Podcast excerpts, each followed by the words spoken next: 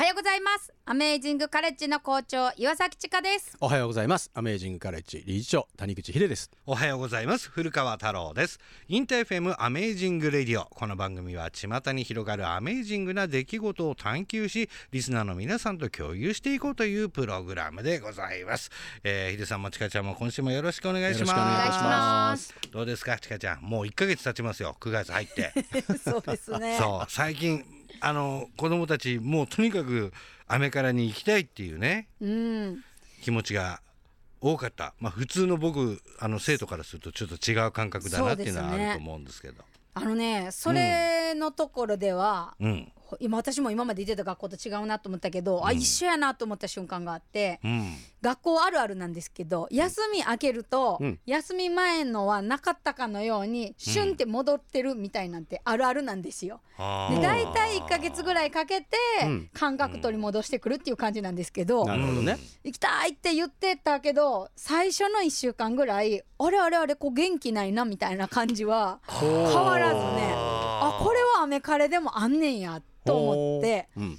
でそうだからホテでも子供たちこうわーって喋るっていうよりあ今ちょっと私たち大人喋りすぎてないみたいな感覚とかあったりして。う。ん。であれちょっと子供があのブワーって湧き上がるのを取り戻すのにどうしたらいいかなみたいな話してたら、うん。鬼ごっこしたい鬼ごっこしたいって言って、うん。ある日じゃあもう今日は鬼ごっこ一日やりきろうって言って子供たちがもう一日中やるの？笛鬼隠れ鬼バナナあ鬼いろんなやつをね、で最後、えっとかくれんぼと、うん。かくれんぼとかくれ鬼が時間かもうないからって言って両方合体するとか言ってあ ずーっと走り続けてもう私たちヘルプもくたくたやのに。ーもう子供たち疲れてるやろうと思って疲れたなって言ったらこんだけ走ったらもっとやりたくなってきたみたいなこと言って。意味わかんないけど。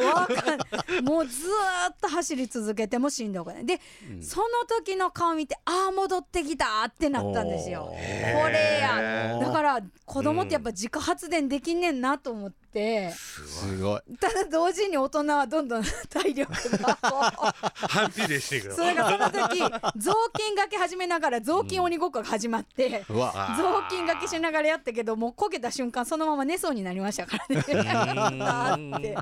でもそんなに合わない1ヶ月ってやっぱりちょっとねあるんだねそうなんかよ。だからあこれは一緒なんだ。どの子供たちにも起きる現象なんだなと思って。うん。あ学校あるあるやなみたいな話はしてましたね。なるほどなそうかその間にこいつどんな風になってるんだろうみたいなとこはやっぱあるのかな。なんかあるんだろうね。人同士のね。そう。でもう一個はやっぱりシーズン1の時には結構自分のやりたいを強く言ってたから、うんうん。なんかそういうのが強いのかなと思ったけど、うん。子供たちに「アメカレって感じる瞬間っていつなん?」て言ったらやっぱりみんなと一緒に何々ってうん言うんですよこれシーズン1からの成長やなと思って、シーズン1そうだよね。の時にはそう私がやりたいとかね。そうなんですよ。僕これやりたいとかだったでももんね共通してみんなで、うんやからじゃあその日は鬼ごっこシリーズやった。今度うんじゃあスポーツシリーズとか音楽シリーズとか、うん。こう丸一日体を動かすのと、うん。みんなで何かできるっていうのを合体させてとことんやるっていうのをやりたいわみたいな声が出てきてて、うんなんかそれがどんどんいったらね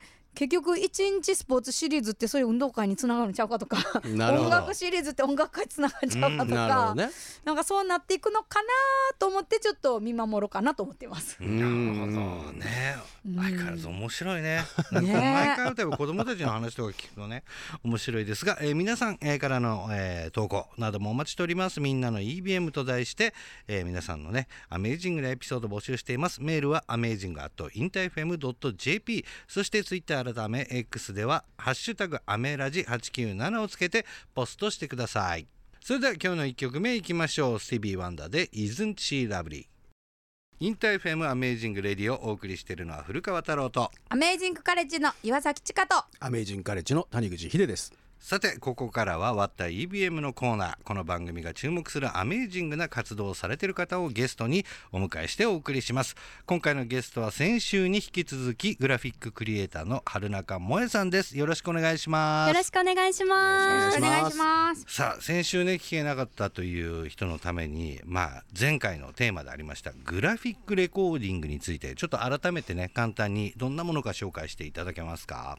はい。とグラフィックレコーディング通称グラレコと略されたりするものなんですけど、うん。その名の通りこうグラフィック絵とか図を使って記録するっていうものです、うん。で具体的には会議とか講演とかイベントに私がお邪魔してでその話の内容をリアルタイムでこう絵とか手書きの文字を使って1枚のグラフィックにまとめていきます。うんやっぱりこう温かみが違うんでしょうねきっとね、うん。あのうん。ただ写真をうん。なんかこう入れ込んだりするのとはまたね、うん。そうですね。なんか手書きの文字だったり線のなんかゆ、うん。微妙な揺らぎみたいなもののうん。温かさっていうのはあるのかなって思いますね。うん。意外とあれだよね。あのパンフレットとかね。そういうこう企業のなんかこう理念とかあああいうので見たことがある人結構いるのかもしれない。見たらわかる。あー。ああ見たことあるっていう感じなんだよね。うん。でも割と身近には転がってるかもしれないけどこれがグラレコなのかとか、そういうふうにはあんまり意識してないかもしれないねですね。萌えちゃんのは特別にクオリティが高いからん。そうそこはそれですごいけどね。ありがとうございます。うん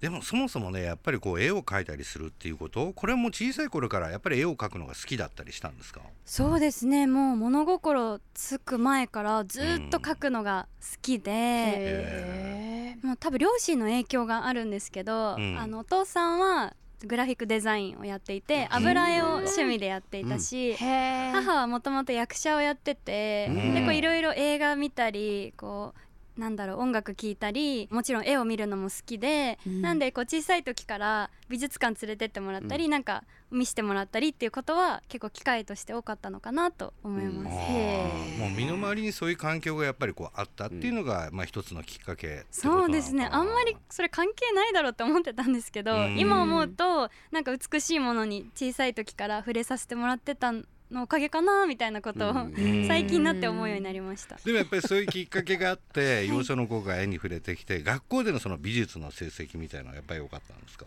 いやーまあ悪くはないんですけど、うん。私実はその油絵も今全然描けないですし、デッサンも下手くそな方だと思います実は。なんですけど、うん。あのーなんででもうまいっていうことが大事じゃないんだみたいなことに大人になってから気づけて、うんずっとそれはコンプレックスとしてはあったんですけど、うんそうじゃなくてなんか気持ちが伝わるとか、うん人に喜んでもらうのが大事で、うまいものを描くっていうよりもなんかそっちなんだな私はっていうのをやっと自覚できたっていうか。はあまあ例えば絵でも風景描いたり人物描いたり物描いたりってあると思うんですけど、何を描くのが一番好きですか？私はもう人物キャラクターを描くのがうん。本当に大好きで。そうですね。漫画が大好きだったんですよ、もうずーっと読んでて少女漫画からジャンプとかも大好きでしたし、であと友達をこう絵に描いてあげたり、うん。それこそ先生の似顔絵落書きしたりとか、うん。授業中に、うん。そんなこともしてました。へえだからその漫画で言うと僕もやっぱり鳥山明さんっていう人が出てきた時衝撃ではい、線の太さが全然違ったのこれまで読んできた漫画と。だそういう衝撃って確かにあるかもしれないですよね。劇画は劇画でまた違うタッチだしうん。とかね。うん。そうですか。春中さんの絵を友達とかのことも描いたりしててそれもやっぱり喜んでもらえたりとかしてたんですかやっぱり？そうですね。私にとって絵が本当コミュニケーション手段だと思ってるんですよ、うん。ずっと人生を救われてきていて、うん。というのも今はこんな風にラジオで話させていただいてることが信じられないぐらい、うん。すっごい引っ込み思案で、うん。もう声も小さいしみたいな子供だったんですね。うん。小学校1年生の時。うん。で話しかけられなくて周りの子に。うん。で友達できないから休み時間一人でずっとこう絵を描いてたっていうのがあったんですけど、うんそれずっと描いてると、うん。なんか一人二人ってこう「あ上手だね萌ちゃん」とか「えうん何描いてるの?」とかって話しかけてくれて、うん。気づいたらなんか45人いつも周りにいるみたいなうん。感じになって、うん。友達できてみたいなことを毎年のように繰り返してました。クラス替えのたんびに。うん。へああそうか。じゃあ人のとのコミュニケーションツールが本当にこう絵そうですね。うん。人と仲良くなったりあと社会とつながったりうん。なんか人の役に立てることがこれなんだっていうふうに思ってからはそういう意味で絵のことが好きになりました。うん。なるほど。お送りしたのはクランベリーズで「Dreams」でしたさて今回はゲストに先週に引き続きグラフィッククリエイターの春中萌さんをお迎えしてお送りしております。よろしくお願いします。さあここではね先週もちらっと話が出たんですが、もうすでに発売になってますね。新しい本が9月の28日木曜日に発売になりました。タイトル改めて教えていただけますか？はい。と「萌えと変える言葉の不思議大冒険」という本です。はい。そうですね。先週ちらっと触りだけね教えていただいたんですけどもなんで信号の青は緑なのに青なんだ、みたいなところとか、そういったところをね紐解いていくような本だということなんですがその他にもちょっとこの本についていろいろ教えていただけますか？はいありがとうございます。日本語のそういうなぜとか不思議をテーマにこう10章立てぐらいであのいろんなテーマについて解説している本にはなるんですけど、うん。これを絶対に説教臭い本にしたくないという思いで 作ったんですねまず。なるほど。知らないのか？じゃなくてね。そう、うん。楽しいうんで知っちゃう、うん。で誰かに話したくなる、うん。なんか結果としてうん。日本語って面白いじゃんとか、うん。国語の授業なんか楽しいってなってたらいいなっていう思いでまず作ってまして、ん。なので最初と中盤と最後ぐらいに合計40ページぐらいの漫画をつけてるんですよ。んなのでうんこうただ単にこういう言葉の謎を知って面白いねっていうよりもあの実はこの主人公萌えっていう名前なんですけど、うん。小学生の萌えという女の子がですね、うん。カエルダイナゴンといううん。ちょっと生意気な でなんかあの日本語にやけに詳しいみやびな カエルと出会いまして、へでそんなところからあの実はちょっと事件が起きたりとかしてでそれを解決していくみたいなうん。ストーリーもすごい面白いものになってるかなと思います。このダイナゴンのこの烏帽子つけてるカエルちゃんっていうのはそういうキャラクターだったのね。そうなんですよ。カエルダイナゴンと言います。えそのストーリーも作りはったんですか？そうですね。まあ教長の先生と相談しながらこうしよようかああしようかって言ったらあこういうメッセージも込められるかもって言って最初はおまけ程度に考えてたやつが、うんなんかちょっと壮大になっちゃったねとか言って、うん。でそっちも結構見どころです。面白そそうでも実際にこうまあちかちゃんなんかはねここのやっぱりこう先生だったりもすう。るけど、うん。普通に暮らしていく中でおしゃべりをこうなりわいにしててこういうこと言うのなんだけど知らない言葉とかね。っていうのまだまだ全然あると思ううんんあですけど、りますあります。春中さんも書いていく中であそうなんだっていう発見もかなり多かったんじゃないですか？そうですね。あ、うん。これ一個ちかさんに試してほしいものがあるんですけどいいですか？お何ですか？123から10まで数えてもらっていいですか？一二三四五六七八九十。ありがとうございます。次にじゃあ19っていう風に1まで今度うん順番に数えてもらっていいですか、十九八七六五四三二一ゼロ。何か気づきました？七七七。七が違う。う。ん。あ4と7と、うん。C と C 7と七。違うじゃないですか。これ何みたいな。ほんまや。あー本当だ。俺ピザって言おうと思ってたの。にあ膝だっていう準備はできてたんだけどなんかこう。あそうか。と C と7うん、と、えー、4と7っていうのは、要は音読み訓読みみたいな話なんですけど、まあ、その言いやすいからどっち採用してるみたいなのもあったりするんですけど、うん。そもそも意識してないけどなんかすごい後につく言葉によって、うん。そのなんか数字の呼び方が変えたりとか、うん。無意識のうちにすごいしてるなっていうことに気づきました、うん。確そかに。れを買っていて。あるある。でも日本語のすごいいいとこじゃない？その、うん。なんかこう英語で言ったらさ完全にそこ行っても帰ってきても同じ言い方でしょ、うん。ね、うん。7とか7とか、でもやっぱり、えっと、7月って言ったりあの、聞き間違えないように、うん。確かに7月っていうとうん4月にもうん。聞こえちゃうし、うなんかそういうところはなんか日本語っぽくていいなっていうふうにもね。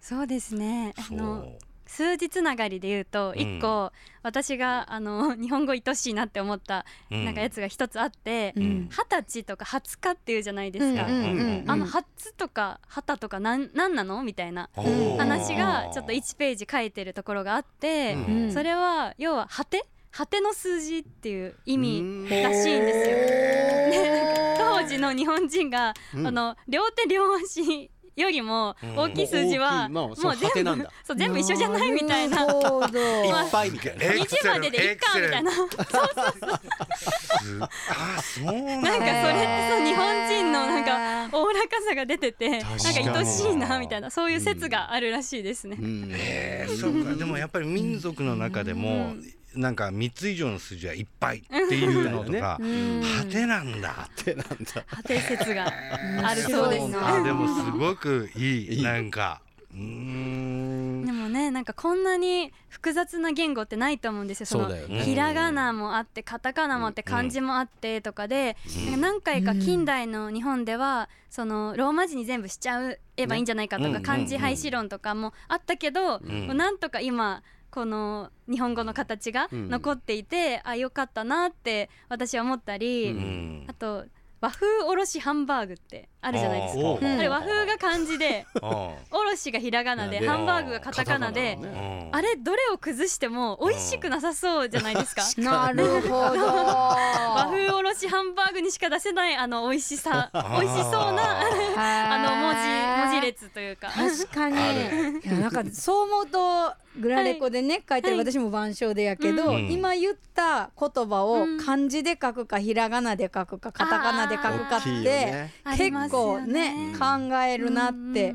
その選択肢があるっていうのがそもそもすごいのかなって。そうです本ね。言ったらその一言でしかないのにねうん普通はね。ニュアンスが全然違いますよね。ねそうね。でもあの最初にね春中さんがおっしゃっていたこう意地でも理屈っぽくならないようなうん。うん本にしたいっていうのが、うん。今の、えー話からもね少し伺えたような気がするんですが、うん。えーこの本もすでに発売になっております。9月の28日木曜日に、えー発売になりましてこれもう評判いいんじゃないですか？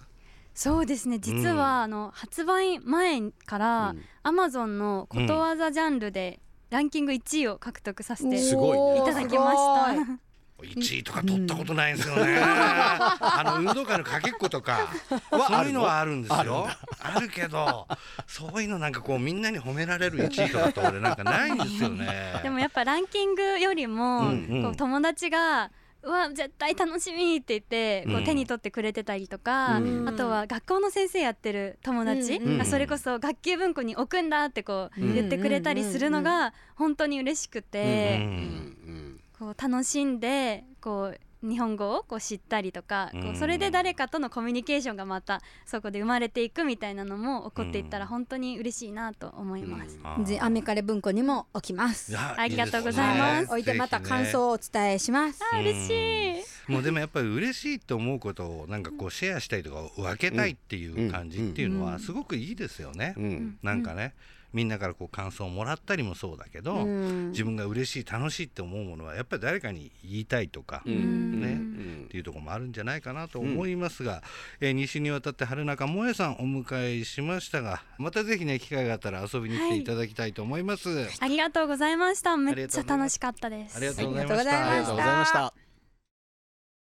お送りしたのはバネッサ・パラディでサンデーマンデーズでしたインター FM アメージングレディオエンディングのお時間です、えー今日は前回に引き続きゲストにグラフィッククリエイターの春中萌さんをお迎えいたしましたがねまあ西にわたっていろいろと面白い話を聞かせていただきましたが、うん。まあでも特徴的だったのがやっぱまっすぐな感じと、うん。なんかこう損得なしに自分が嬉しいとかっていうものをなんかこうん。う分けたいみたいな、そういうものがねうん。伝わってきたような気がするんですけどね。うんでもやっぱりこうアメカレのね子供たちといつかその春中萌さんが一緒にやって、そうね。なんか一緒のことができるようになったら面白いのかなと思ったしね。前回デラさんとしげちゃん来てもらった時のあの DIY の話とかさ、うんうんあれを1枚うんの絵と、あの、ね。とかにしてもらったらなんかすごい素敵なのかなって。めっちゃいいと思います、うん。もう早速やろうと思ってます。もういくつかポイント教えてもらったんであ本当？もうやりますわ、いいですね。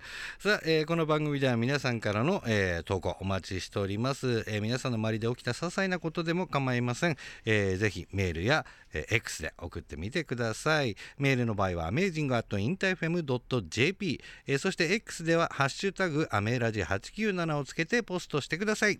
ということで InterFM アメージングレディオ。ここまでのお相手は古川太郎と。アメージングカレッジの岩崎千佳と。アメージングカレッジの谷口秀でした。それでは皆さんアメージングな週末を